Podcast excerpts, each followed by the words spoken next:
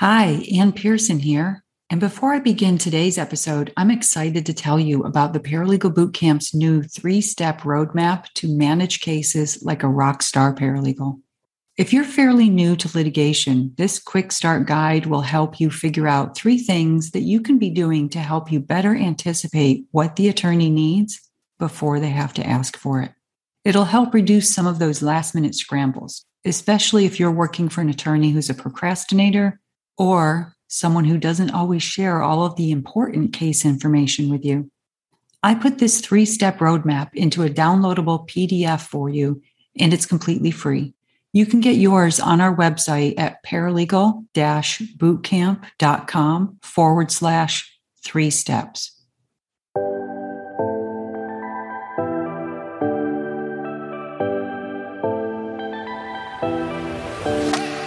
Hi there. You're listening to the Paralegals on Fire podcast show, where you'll be getting tips and actionable strategies that you can use right now to fast track your paralegal career. I'm your host, Ann Pearson, former paralegal and paralegal manager who left big law in the concrete jungle to start my own company, the Paralegal Boot Camp, where we give online courses that help paralegals make more money, increase their job security, and cut out the learning curve. All right, let's jump right into today's episode. Have you ever been asked to give a presentation to other paralegals or legal professionals?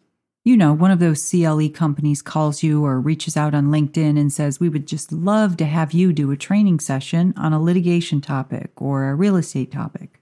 I remember back when I was a paralegal, I had that happen a few times. I felt honored wow, they want me to present at this live paralegal conference on trial preparations? I remember one, it was an all day CLE conference, and attendees paid something like $300 to attend it. They don't pay the presenters, except maybe a $50 honorarium fee or something like that. But that's okay. My employer supported it, so I was on the clock technically when I gave the presentation but I wasn't on the clock for those five or 10 hours coming up with the presentation and practicing it and working on the PowerPoint and all that. In today's episode, I'm going to be talking about three areas that I see paralegals working for free that they shouldn't be. Because let's face it, our time is the most valuable thing that we have. But before I jump in, I want to tell you about a workshop I did a couple of months ago that you may have missed. I re recorded it so that you could watch it if you missed it. And I've got some interactions in there. It's got like a chat message. You can send me questions while you're watching it. It's the e discovery workshop three things every litigation paralegal should do to accelerate their career with e discovery. It's free and it's only about 30 minutes. You can find it at paralegal bootcamp.com forward slash e discovery. All right, so back to our episode. Fast forward a couple of decades after doing some free CLEs while I was a paralegal, and now a couple decades later, I'm in business for myself. I get a call from one of those companies asking if I'd like to present a 60 minute webinar on a litigation topic. I asked if he was aware of me being the owner of the Paralegal Bootcamp. It's a training company that provides online courses for paralegals. He says, Sure, that's why I think it would be a great fit for you to present this webinar. Hmm, really? And I'm just curious how much do you pay paralegals to present a 60 minute webinar? Nothing. They do it because they're going to be able to put that on their resume. My response was, Really? Because as a former paralegal manager, I never made a single hiring decision based on whether or not a paralegal presented a CLE to a company like yours. Well, he says, you also can get your name out there. And I laugh. My name's already out there. So I'm just curious why in the world would you think that I would want to work for free so that you can sell that webinar for $199 to everybody attending? He finally caught on that this conversation was not going anywhere. And then it came up for me again recently. Another one of those companies, different one, they have built their entire business model relying on people like you and me and attorneys and other legal professionals working for free so that they can charge others 199 or 299 whatever and then tell you it's good for your career to do this presentation. If you plan to quit your paralegal career and open a training company, then sure, maybe Those presentations might come in handy to show a potential future client that you know how to do it. But otherwise, don't work for free. Look, I'm not saying don't ever do something like teach a program for free, but ask yourself who is going to benefit the most from this?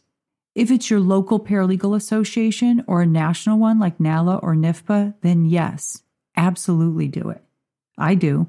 At least five or six times a year, I present live training programs for free to paralegal associations. Now you might be saying, wait a minute, Ann, you're giving away your time for free. Yes, I am. I'm giving it to a nonprofit organization that benefits its members, paralegals and paralegal students. It's not benefiting a for profit company that's going to take that one hour presentation and put the money in their pockets. Whatever the paralegal association charges for it, that money goes back into their association to benefit local paralegals. That's why I don't ever ask anyone to do that for the paralegal boot camp. I don't ever ask a paralegal to come teach a course for free.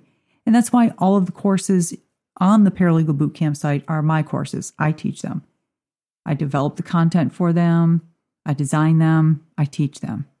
If I ever had someone who wanted to develop a course and have it be a paralegal boot camp on a topic that I don't teach, I would pay them or I would give them a share of the revenue.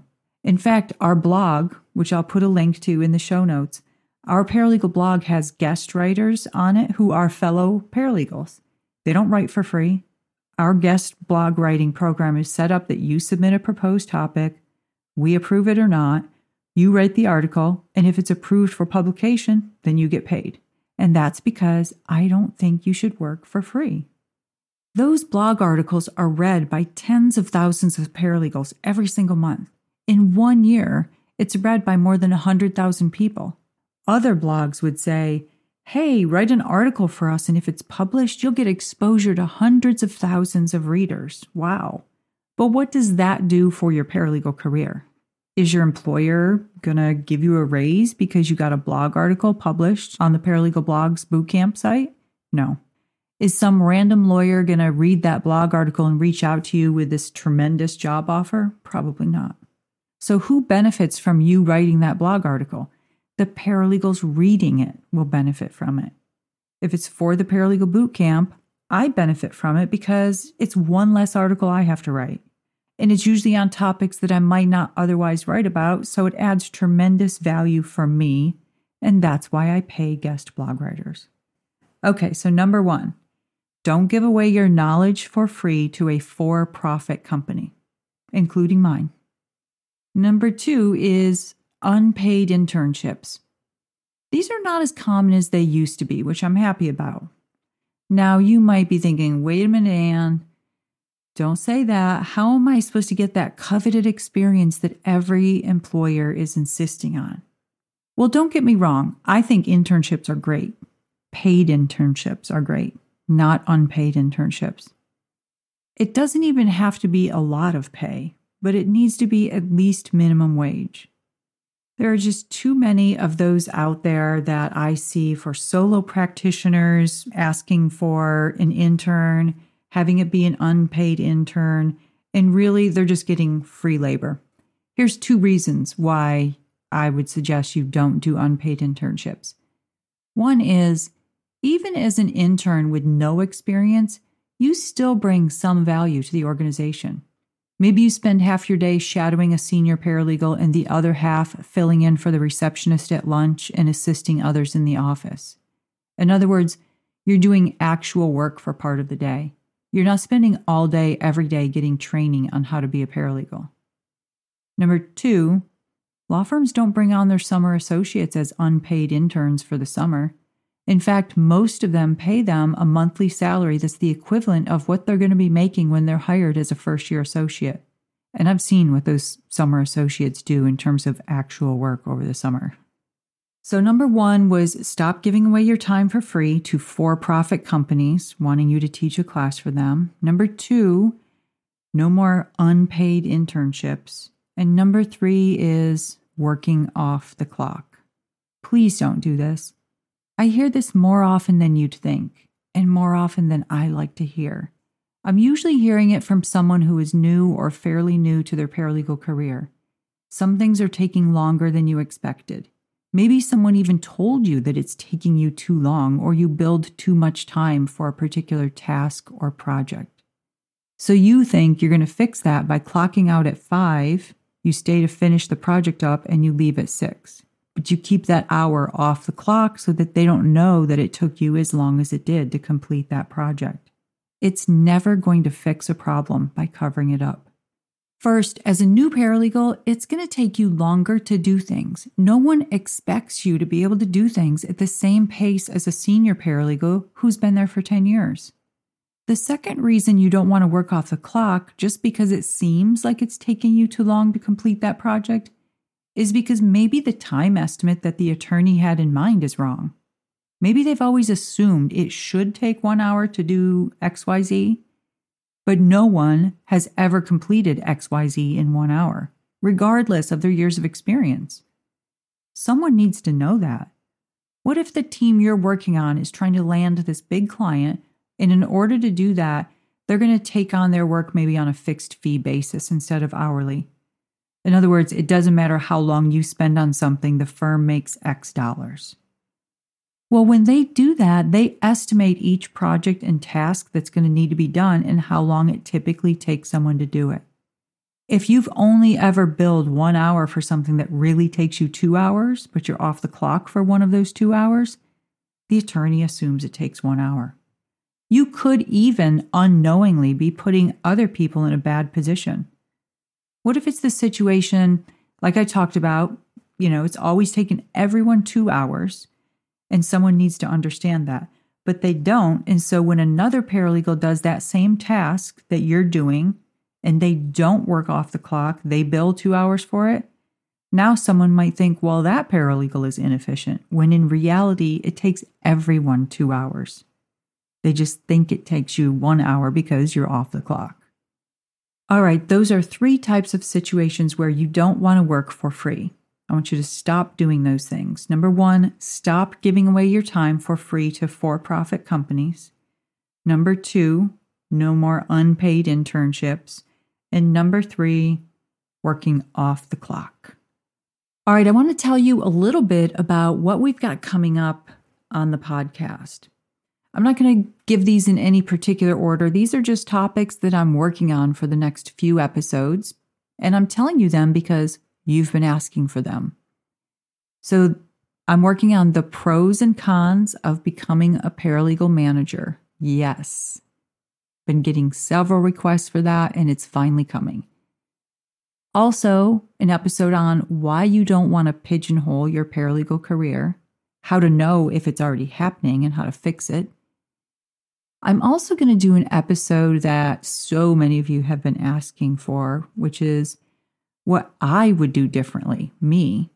What would I do differently if I was starting my paralegal career over today? And we're also working on an episode to discuss the results of that paralegal survey that we sent out a month or so ago. Which, by the way, it's never too late to be a part of that. That's an ongoing survey. I'll put a link to it in the show notes. Please, we want to hear from you. All right, and don't forget to go watch the e-discovery workshop. It's at paralegal-bootcamp.com forward slash e-discovery.